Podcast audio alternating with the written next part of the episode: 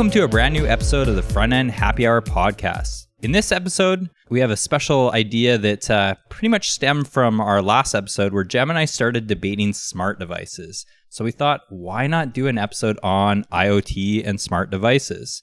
Uh, we'll share our thoughts on smart devices and how you can actually leverage JavaScript to create your own devices. We also have a special guest joining us today who's been on a couple episodes in the past, Sarah Showers. Before I get Sarah to give her a brief introduction, I also want to announce that we have been asked quite a few times to run more t-shirts and we have more shirts available now on the Front End Happy Hour website at frontendhappyhour.com slash shirts. Sarah, can you give a brief introduction of who you are, what you do, and what your favorite happy hour beverage is? Sure. Um, I'm Sarah Showers. Um, episode number four. I was trying to remember how many I it's think been. it's four. I think I might have like the hot most number of guest appearances. You, you definitely do. I am a software engineer at LinkedIn. I've been there for a couple of years now. I love this podcast. I love what you guys do, and it's a pleasure to be back. We love having you. All right, before we get started, let's go around the table and give introductions to today's panelists. Jem, you want to start off? Jem Young, senior software engineer at Netflix. I'm Derek, and ironically have the same last name as Sarah, and ironically work at the same company as Sarah. So there's that LinkedIn. right on. Um, and I'm Mars Jullian. I'm a senior software engineer at Netflix. In each episode of the Front End Happy Hour podcast, we like to choose a keyword that, if it's mentioned at all in the episode, we will all take a drink. What do we decide today's keyword is? Connected. Connected. So if any of us say the word connected from now on, we will all take a drink. All right, well, let's get started. At the start, I would love to know what kind of smart devices do you, you each use in your house or apartments? Wait, can we define what a smart device is? That's probably a good way to start because actually Mars and I were talking about this earlier. it's like, is it does it have to be connected to the internet? Cheers. Cheers. See what I mean? It's going to come up so many times. Does it? Well, I think when we talk about the internet of technology, yes. But when we talk about smart devices, probably not necessarily. So a smart device is probably something that's automated or does something without you having to be the one doing it.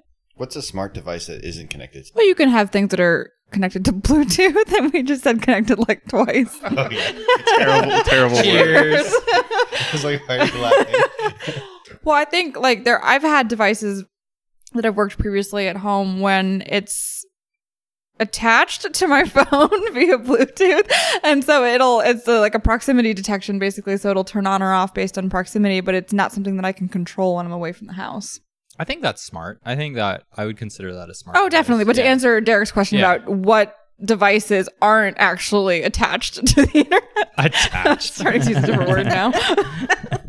It's sort of smart, right? Like, yeah, if you're like if you're not attached to the internet, I internet, think then it's you're not smart. I mean, if the point of a smart device is to automate Yeah, your life or to make something more convenient, then there's many mechanisms by which they can do that. A lot of them happen to be connected to the internet. so, Cheers. Cheers. Mars, you chose that keyword. my bad.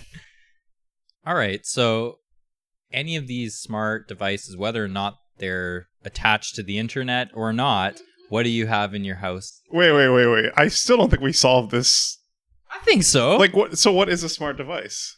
Like, give me. Uh, I two think Mars did it really well. It makes your life easier. It's I think a way to simplify it is a smart device is something that you can use without actually having to touch it. A lot of the things that we have in our homes from maybe like five, ten years ago are manual. And a lot of our smart devices nowadays are automated in some way, or you don't really need to go near them for them to work. I don't have to get off my ass to. do That's a good description. Jem, I've never seen you so critical of the, of the topic. Oh, it's coming. It's not No, even no, no. started yet. No, we haven't even started. No, I just like I want to get a clear definition because I'm like, is my TV a smart device?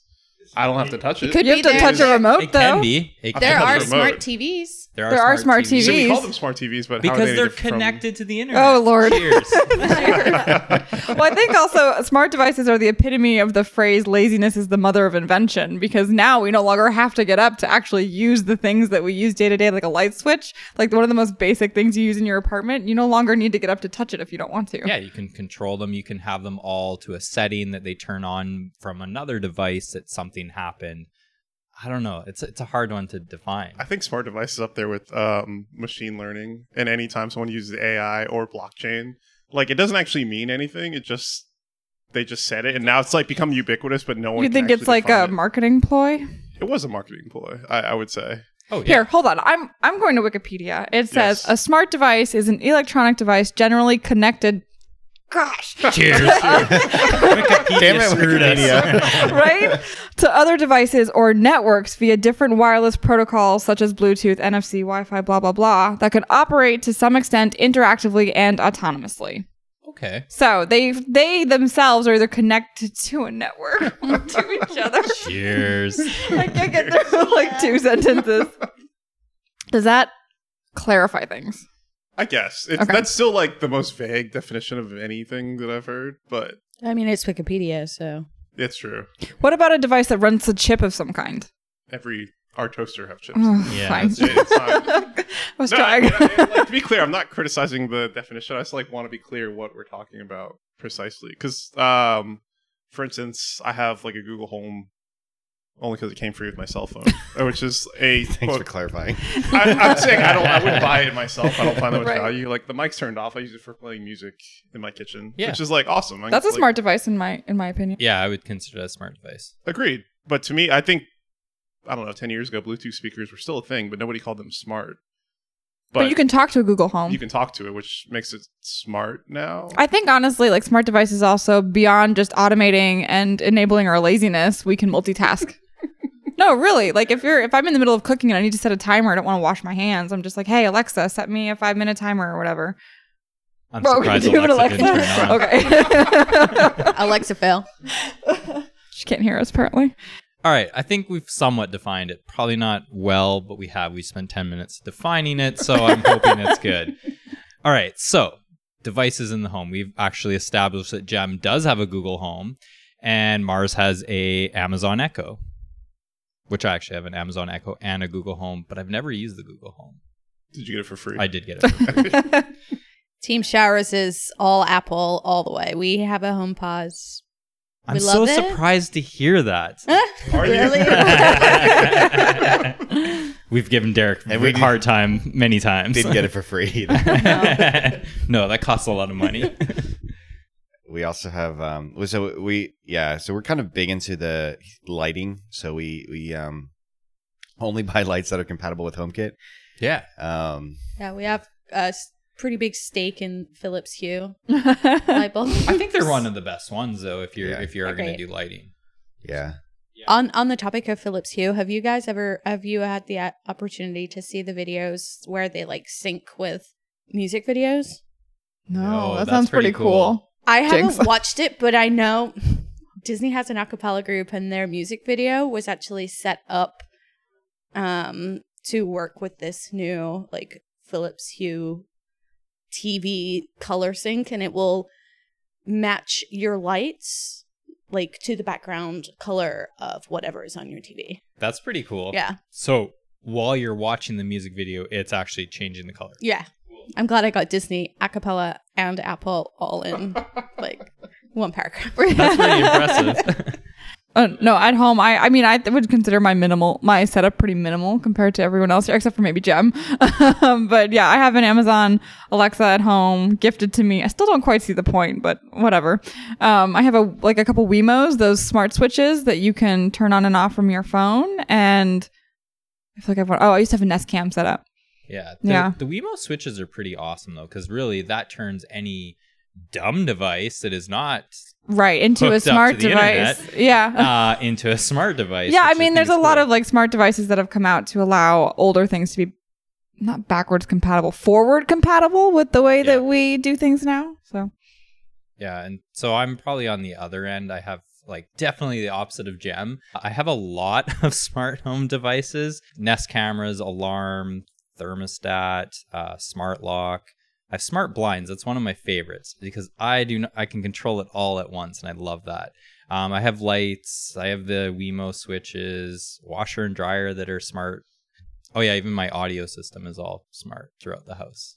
What does your washer and dryer do? That's smart. Um, actually, you know, and I didn't buy them for that. It was just built in now. The the cool thing I like about it, it tells you when they're done. I guess that's okay. That's nice. You can do that with a beep. Yeah, Sorry, just I mean, I, and I, my house isn't that big. I can hear beeps Yeah, throughout the house. Not if you're not home. You you might have to be. You might be on a walk. You have to That's rush true. out. But I'm do I- about to get really excited about this. So you can turn on your washer remotely so Yes. that when you get home, your wash is done and it's Yeah. not sitting wet. That's great. I love Yeah, that. you could control, but then you have to load it and everything too, right? It's But you can load it. It's like one of those like deal delayed, breaker. Yeah. like slow cookers. You know, it's like delay start by That's two true. hours. Yeah. One thing I really liked uh, about it is that it tells me when the dryer trap needs emptied.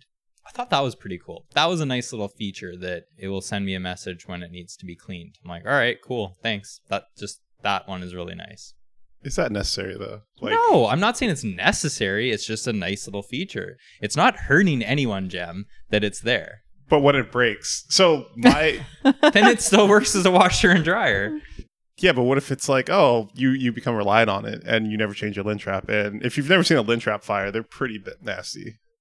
That that is true. So you're telling me if I should? I mean, I still check it. So So so what's the point of the the thing if you still I didn't check buy every it for that feature. I'm just saying, like, no, no, I'm not knocking maybe you. it I'm saying, like, Fail safe. Like if you don't check it often, Yeah. then then you know it's a backup plan. It's like almost like they're trying to save us from ourselves. To be honest.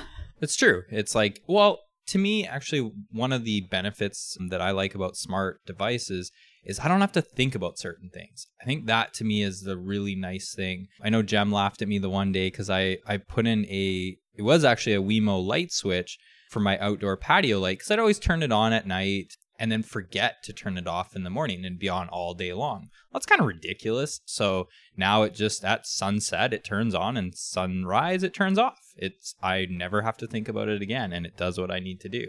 So now I'm not wasting power letting it run. Does that lead well into our next question then? It leads very well of like what are some of the benefits?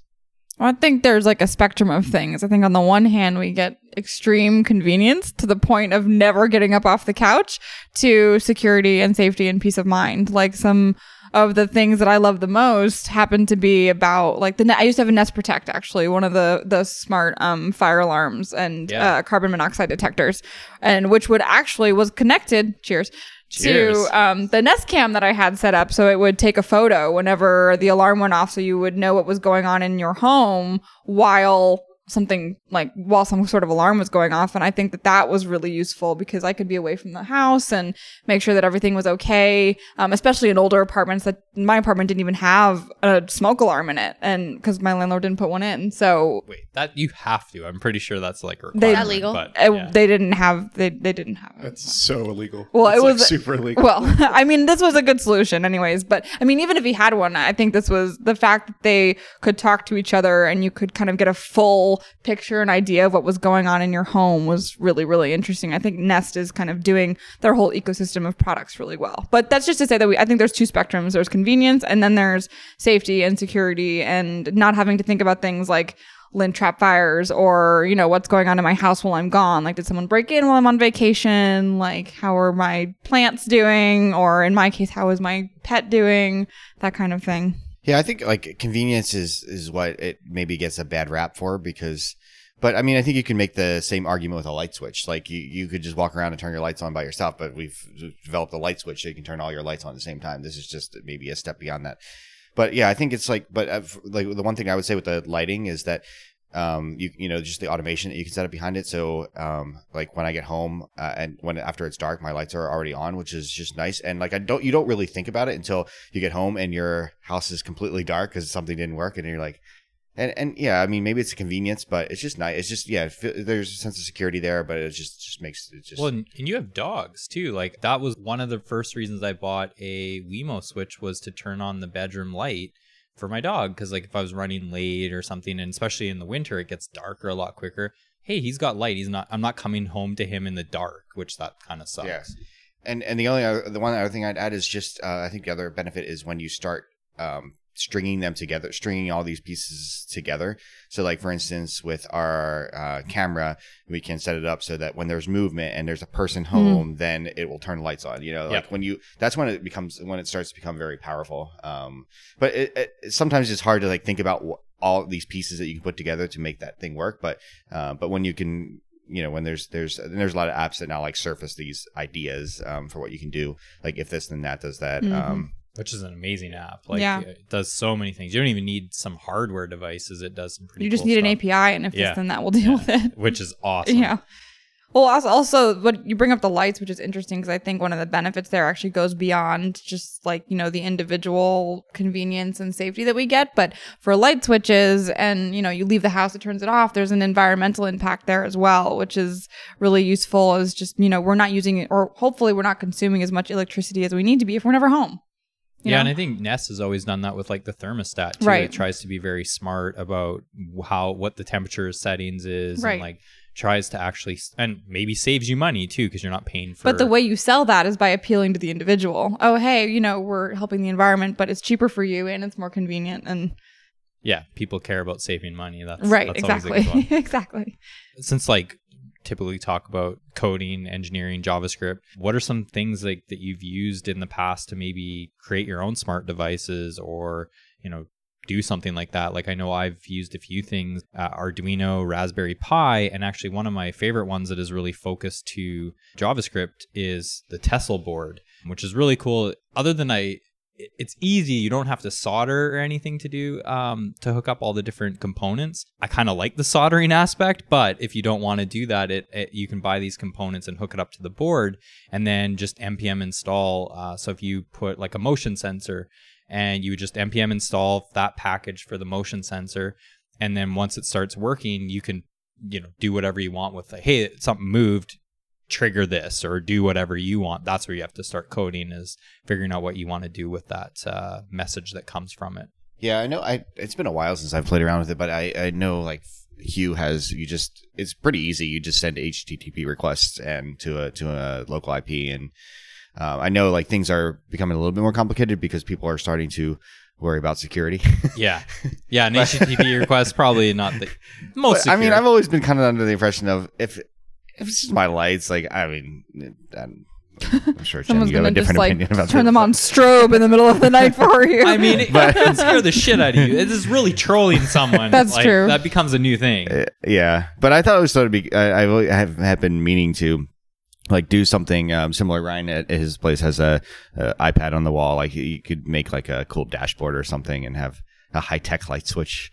Uh, and it's actually pretty easy because you, you, you just if you're just sending HTTP requests, you just write some simple app for that. Yeah, no, that's really cool.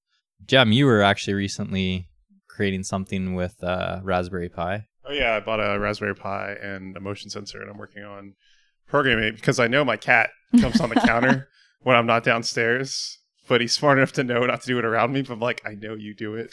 so I'm creating a motion sensor that will. Uh, I want to connect it to my Google Home to be like, oh, Ollie, get off the counter. like, but also the camera is the key because I want his face when it's like Takes when a he's photo of him right in that Yeah. motion. Yeah, I'm like guilty. yeah. So, question: Why would you build your own as opposed to using something that's already out there on the market? Like the Nest Cam, you can set up smart zones, and, And you it can would, speak to the yeah, cat. and you can, yeah, you can actually.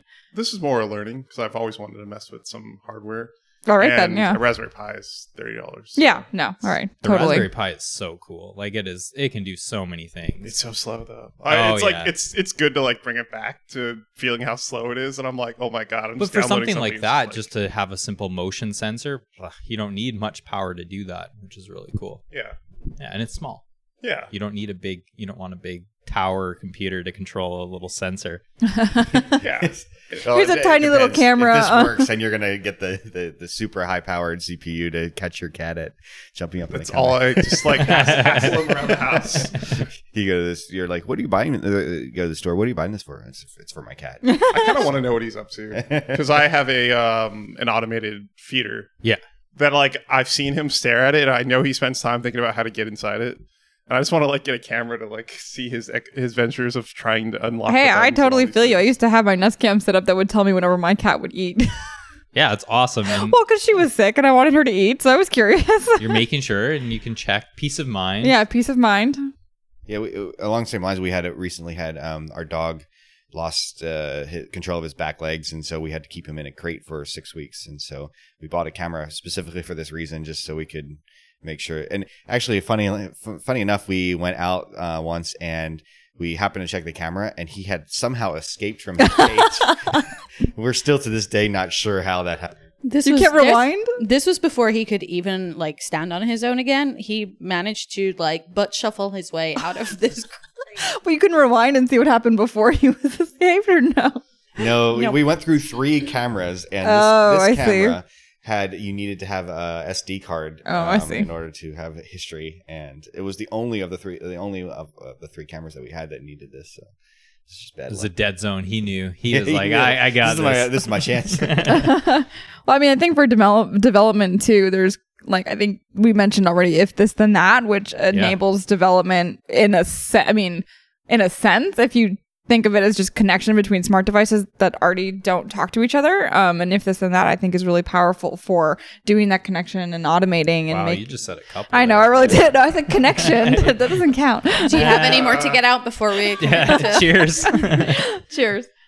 No, I just think if we're talking about development, if this and that kind of enables it for, I mean, I think also for even people who are tech savvy, but also for people who aren't tech savvy to, because there are so many devices out there on so many different ecosystems and they don't naturally interact. So something like that is really useful to kind of cross that border. and you're dealing with all these different APIs. That can actually take a lot of time to Mhm. read the documentation and figure out Right. how to use and leverage each API. and It's not, everyone wants to develop just for the sake of learning something new. True. Yeah.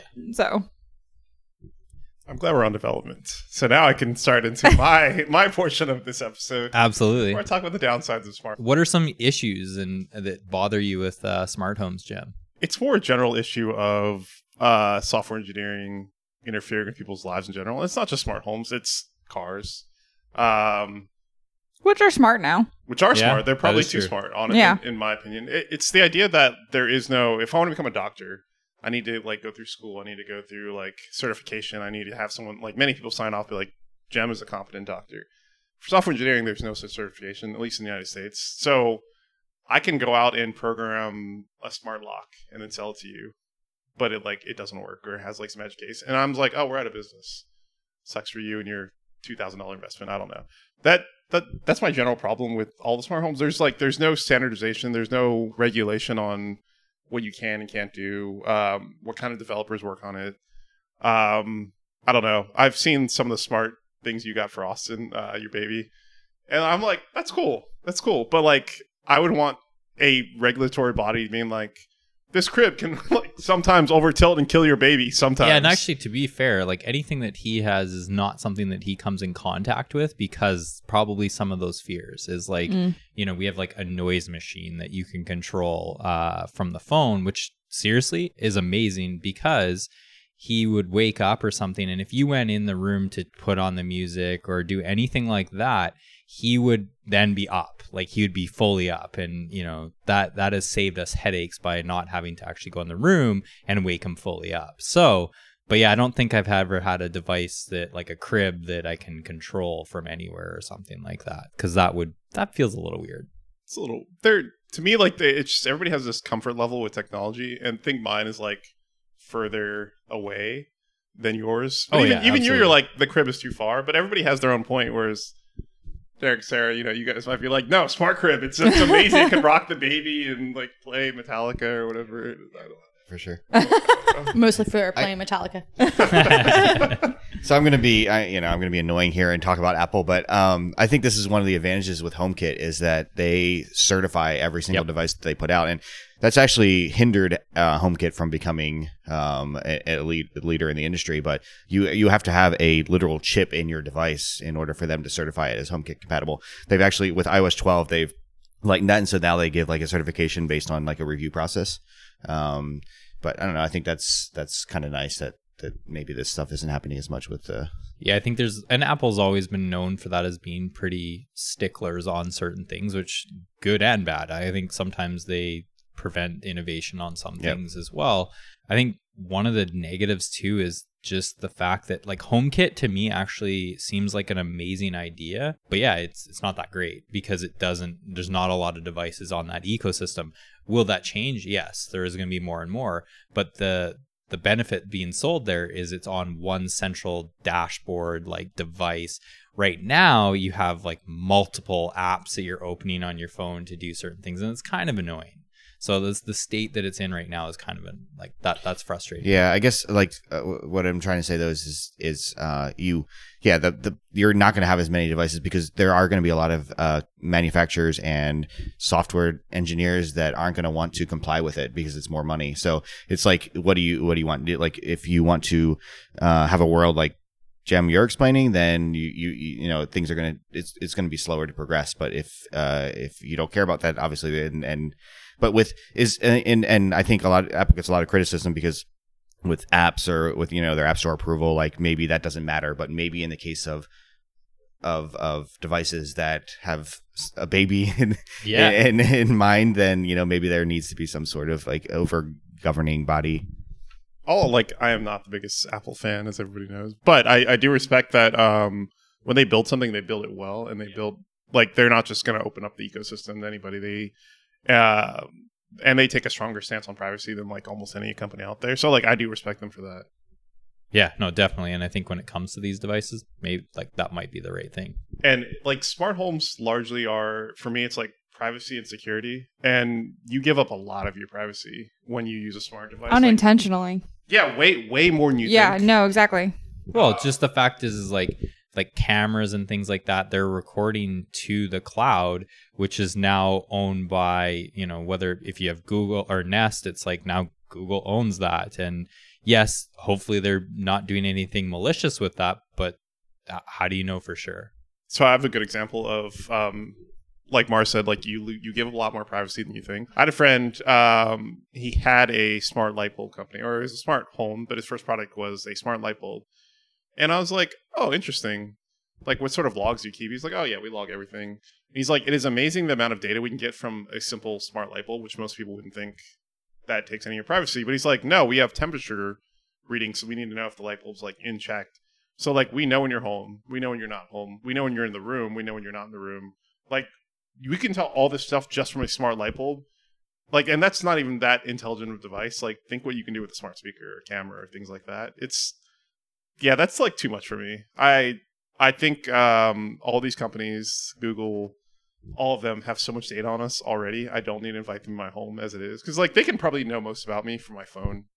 Couldn't you make that argument though with a lot of things that we use? Like Uber is a good example, right? Like you can probably, I'm sure you can use that data to figure out when you're. Oh yeah, uh, like, like where, you- where like a- um, are, what like your patterns of behavior. Sure, But maybe, I mean, maybe, like the internet. I mean, this has always been a concern with going online. I mean, the internet is free because we have ads, but what we give up in return is that we're constantly being tracked and we can, they can tell who we are based on our search history, all of the sites we visit, like just all that stuff. It's that, I mean, this isn't a, a new concept that we give up privacy for convenience. It may seem more invasive in the home though. yeah, and maybe it's maybe I guess the argument is it's not a necessary privacy. That you do, I, maybe that would be your argument.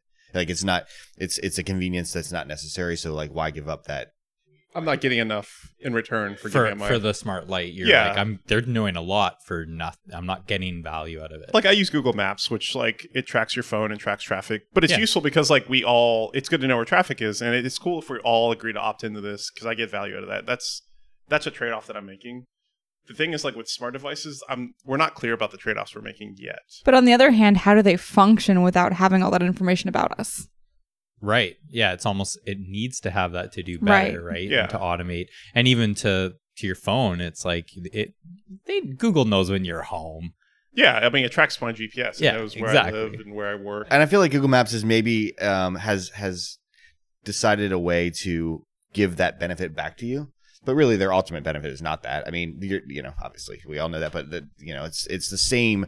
The same benefit is the data, and they're just they've just found a way to say, "Hey, we're capturing this data, and it's actually good for you." But really, I mean, it's But they're not doing it maliciously. I guess that's where I get stuck. Because, like, yes, we are giving up privacy. No one's actually looking at our data. I mean, it can be hacked, and yes, there can be malicious agents, but that's not really the core of these products. I think the security, well, the security we give up is just unintentionally. These products aren't trying to make our life less secure. They need this much data to function and operate. It can sometimes happen that we are compromised. Yeah, I think that can. That's always a big concern is that you've now you could be con- compromised in your home but now you're also just sharing that data everywhere so that it could be compromised Right. outside of you. So the risk of compromise, I guess, is the scary thing because of how invasive the data can be. But I mean, yeah, I, I totally agree with that, and I think you can also get that data in a very old-fashioned way, in that you sit outside of somebody's house in a van. right.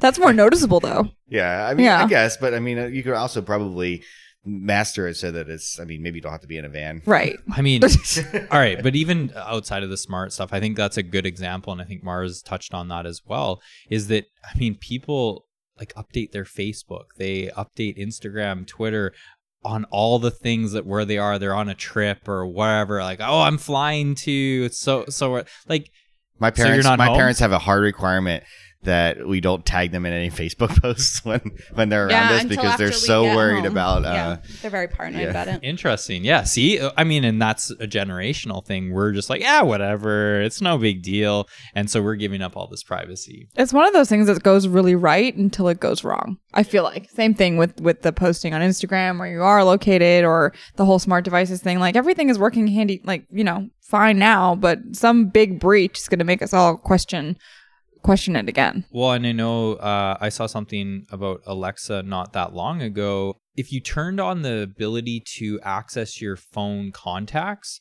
it was sending recordings of conversations of people in their homes. So it would be if Lisa and I were at home talking with our son, and it could accidentally send Jem a text message with our audio recorded. And that, to me, that is very, very scary. Jem doesn't need to hear our personal conversation. And that can be really weird. That's not even a breach. That's just a bug. Yeah. Yeah. Well, to back to Jem's point. Yeah, no, exactly. You know, Yeah. software developer could screw up, and Yeah. it's a pretty big bug. I was listening to a posca- podcast last week, and it was about how um like talking dolls have evolved from you know being these giant things that had like this massive piece of machinery in there to play like a track, and now you have really like fancy toys that as a parent I can have my phone connected to this toy I don't remember exactly what it what the doll was called, but there was essentially like they found out that there was no real way for like me to be able to connect to some random person's child. It was just a Bluetooth connection with no security. So like then I could connect my phone to this person's doll and so then I am able to talk to a child and it was like a, a smart doll that had AI built into it that like you could have conversation the child can have conversation the doll learns like that kind of stuff's pretty scary Yeah. So just in proximity, yes, it's not connected to the internet. Cheers. Ah, But- it's been a while. Yeah, it has. but you're still close enough that right you know just someone near your house or wh- whatever. It's enough that it could be uh, hooked up through, via Bluetooth.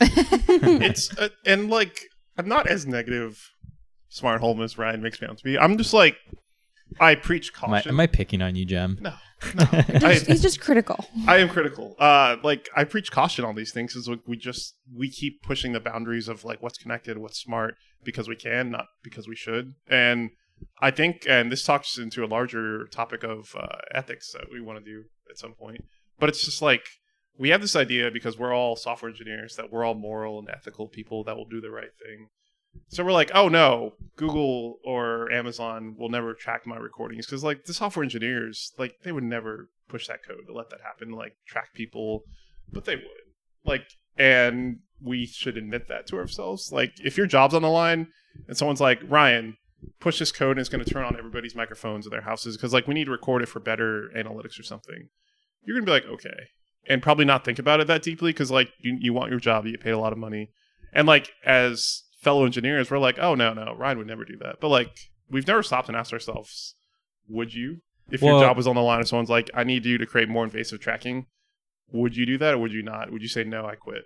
Well, I think it's also that you may not think of it at the time. Maybe I don't think that that's a bad thing. Maybe it's just like, oh, well, turning that on, yeah, just to get data. We're not doing anything. We're not actually going to personalize it. It's like disconnected from who this person is.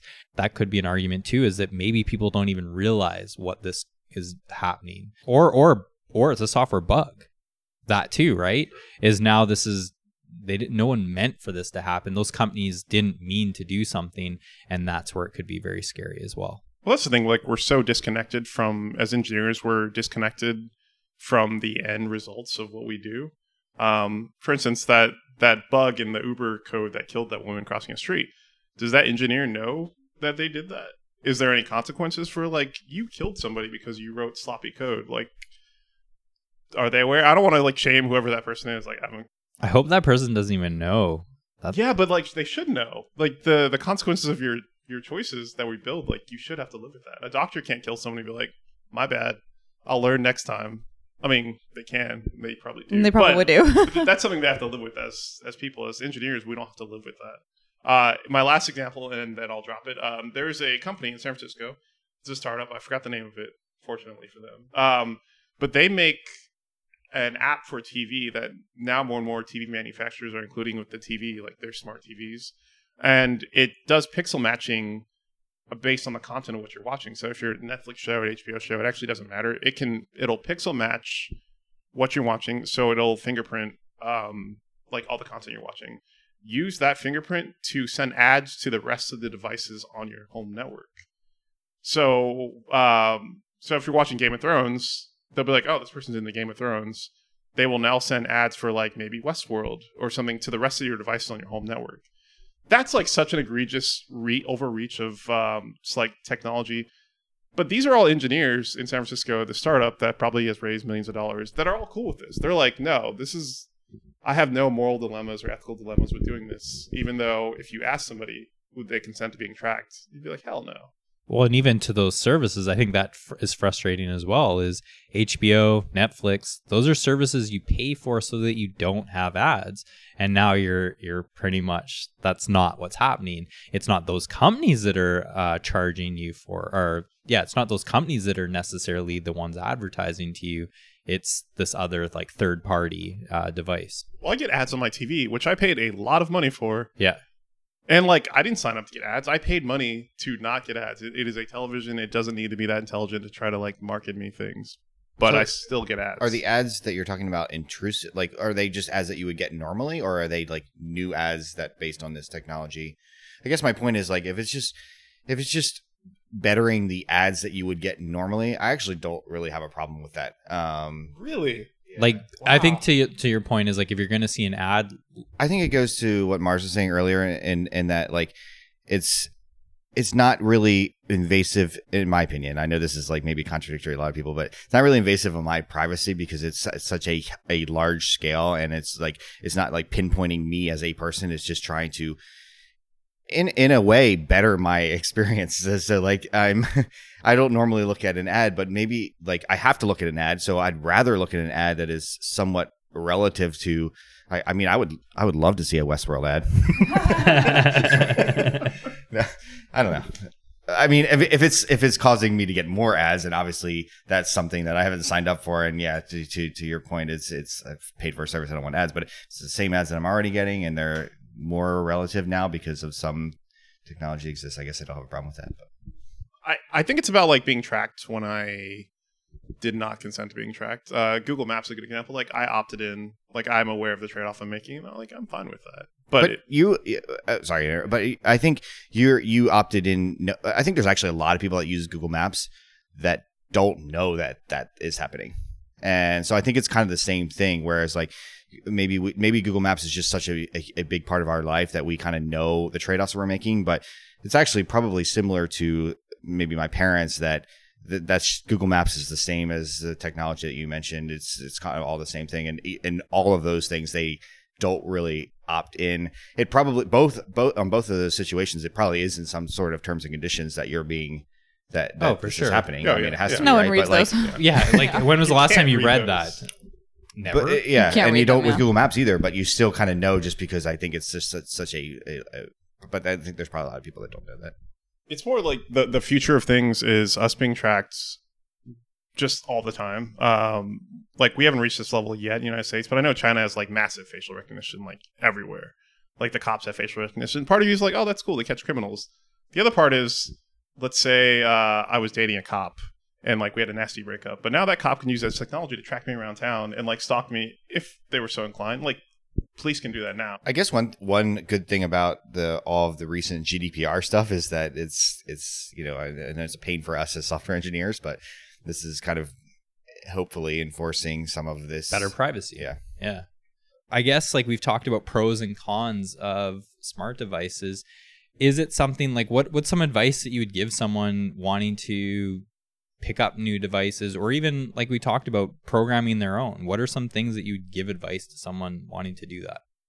I'd say be aware of the trade off that you're making. If can you afford for this device to go like catastrophically wrong, like a bad update gets pushed? Will your home cease to function? Like, is something bad going to happen because of that? Um, I know I'm making fun of your smart lock, but like they've come a long way. But a few years ago, when I was using smart locks, there's a time like I couldn't get in the house, Right. Because like the Bluetooth didn't connect, and I'm like stuck outside because there's no way to use the key because that was the stage of smart locks at the time. They've gotten better, but something like that, like be aware of like the trade offs you're making with smart home. Oh yeah, and even actually when I got that's a perfect example. When I got the uh, smart lock, I knew that I was like worst case scenario. I have another door. It's not the end of the world, and also there are other functions that it doesn't necessarily need the internet to work. Because yeah, what if your internet goes down and then it doesn't work? That doesn't that doesn't make much sense. Or do you actually need your phone? Because what if I like my phone died or I got it was stolen or lost? I can't get home. Like that doesn't make a lot of sense. Yeah, I mean, and to kind of like along the same lines as what Jem said, I would just say do your research. And actually, maybe this is kind of like a very naive way of doing it, but I'm like, I would rather go with a company that's more established and maybe is on the second or third generation of these devices because, like with other things that are first generation, they tend to be a bit buggy. They haven't quite figured it out yet. Um, Ship so. get going. Right, yeah. I mean, go with things that have kind of been tried and tested in a sense and, and do your research and see what other people's experience is like. Yeah, I think one thing I learned just in this episode is that the is think about the privacy repercussions, uh, as especially even as a manufacturer of a device, because um, I didn't. I, I thought your story, Jem, about the um, light, like the data you can get off of light bulb is interesting. Um, and you think like I, you kind of think, oh, it's just just lights, like who cares? Um, but yeah, I think it's just like being aware of that and making sure that you're as transparent as possible with those kind of things. Great. Before we end the episode, let's uh, do our picks. Does everyone have smart device picks? or uh, let's go around the table and share today's episode's picks. Sarah, you want to start it off? Sure. Um, so to touch back on the podcast I was talking about, um, it's twenty thousand hertz. It's one that we both really enjoy. The episode, um, the doll is my friend Kayla, and I was just reading the transcript, and I was immediately like, uh, yeah, I forgot how bad this episode was. Um, in terms of the The um, scariness? the scariness yeah um like this this doll asks your mom's name your dad's name like where Wow. you live like and learns and saves this information that's terrifying um yes listen to it enjoy um the second pick i have um circles all the way back to the beginning of this episode um DCappella. so i sing uh a cappella at linkedin it's something that i'm really sad to walk away from. Spoiler alert we have some news coming. Um but so disney has formed its own a cappella group and so they are the ones that have this whole like philips hue bulb light thing with their first music video but the incredibles 2 soundtrack they actually recorded four tracks. And if you listened to the recording that is in the movie and then listen to theirs it's really cool like what these people have done with their voices like to mimic trumpet sounds. And it's very like old fashioned like superhero like That's really cool. yeah. It's definitely worth a listen. Recommend Right on. Mars, what do you have? Um, I have two picks today. One is the TV show called Amazing Hotels Life Beyond the Lobby. Um, I really like this show because I like travel, I like hospitality. But what I find really interesting about this particular show is that every episode has it's more than just like a luxurious hotel for the sake of luxury. If you really dig into it, each hotel kind of has its own unique t- like take on the area and is trying to educate its visitors about you know a particular thing i would say the second episode was actually the most poignant for me about how it was an ex-mayor who was trying to get people to fall in love with the rainforest in in a longer term conservation effort so that's kind of what I mean by it's not just luxury for the sake of luxury. It's about learning about the area and getting invested and all that stuff. Anyway, so I'll let you guys enjoy it for yourself and hopefully also fall in love with it like I did. The I've seen second you've seen it? Yeah, Yeah. It, it convinced me not to stay at the ice hotel in um, is it Sweden, Sweden? Yeah.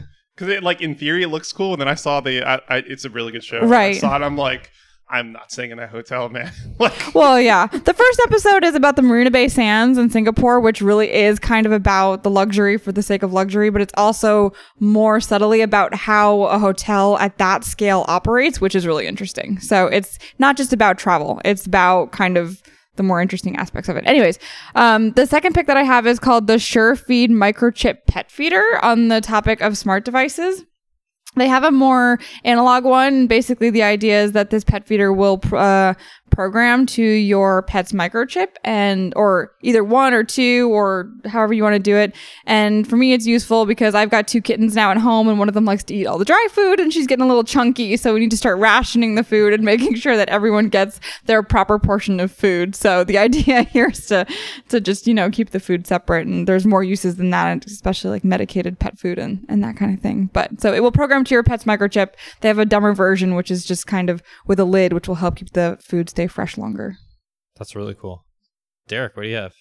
Uh, so my first pick, I, I haven't, I guess I haven't been on the on an episode since this has happened, but uh, I was a huge fan of Anthony Bourdain, um, and it was very very sad news um, when uh, when he passed. But um, I've actually started reading his most recent book, which is from 2010, but Medium Raw. Um, it's super interesting, and if you like Anthony Bourdain, you like his style. I think he's like one of the best narrators and like writers that. that he's just just fun to read. Um, I think anyone, even if you're not in the like, it's kind of for people in the food industry, but if you're not in the food industry, like all of us, it's still very interesting. So I highly recommend it. Um, my second pick is a movie I saw just uh, a couple days ago called Three Identical Strangers. It's a documentary about three people that were separated, three twins that were separated, not twins, Triplets. triplets that were separated at birth. I really want to see Yeah, that. It's really good. So Yeah. good. It's uh, kind of a story about nature versus nurture, but um, it's just I thought it was just so well done. Um, even just the story aside, it was just a really good movie. So I recommend that.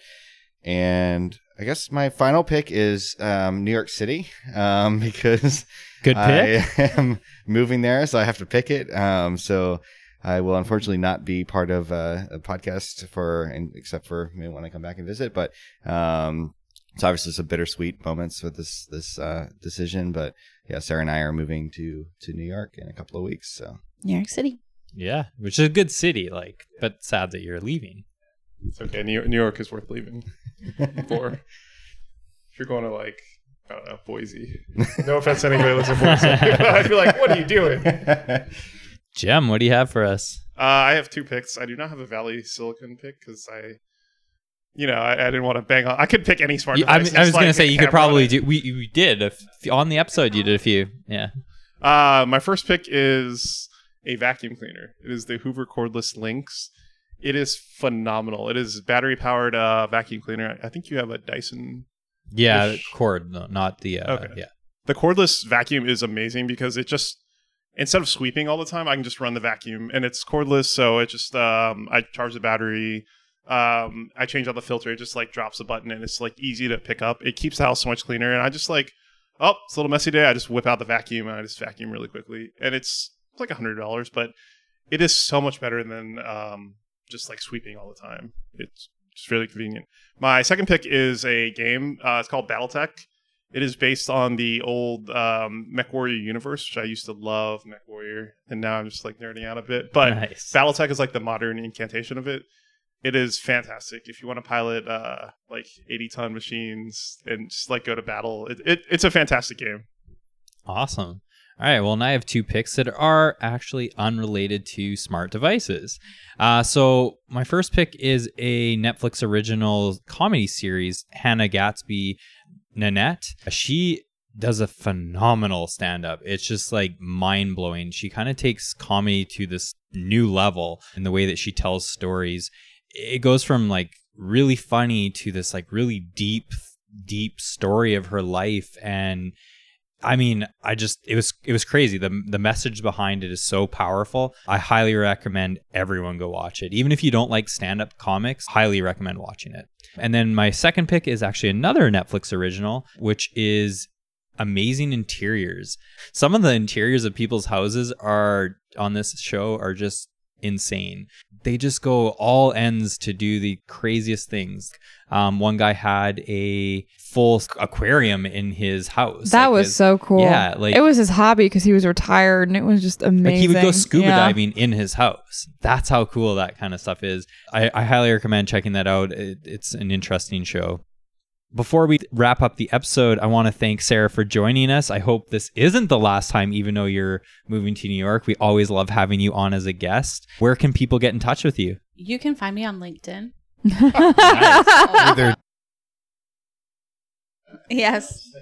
Um, I am also available on Twitter, Sarah L Showers. Um, yeah, it's been a pleasure. I'm really bummed that it's kind of the end of a chapter, but a very exciting new. Adventure. I was trying to come up with the word for like what is like the follow up to something, and I couldn't. For- Well, it'll, you know what? It's a good excuse for us to come visit uh, New York. Right. So Right. that's Always welcome, and and we'll be back. We'll How long were you guys in SF? Five years, so Okay. good amount of time. yeah. It's a good amount. All right. Thank you all for listening to today's episode. Make sure to subscribe to Front End Happy Hour on your favorite podcast catcher and follow us on Twitter at Front End HH. Any last words, Derek? HomeKit.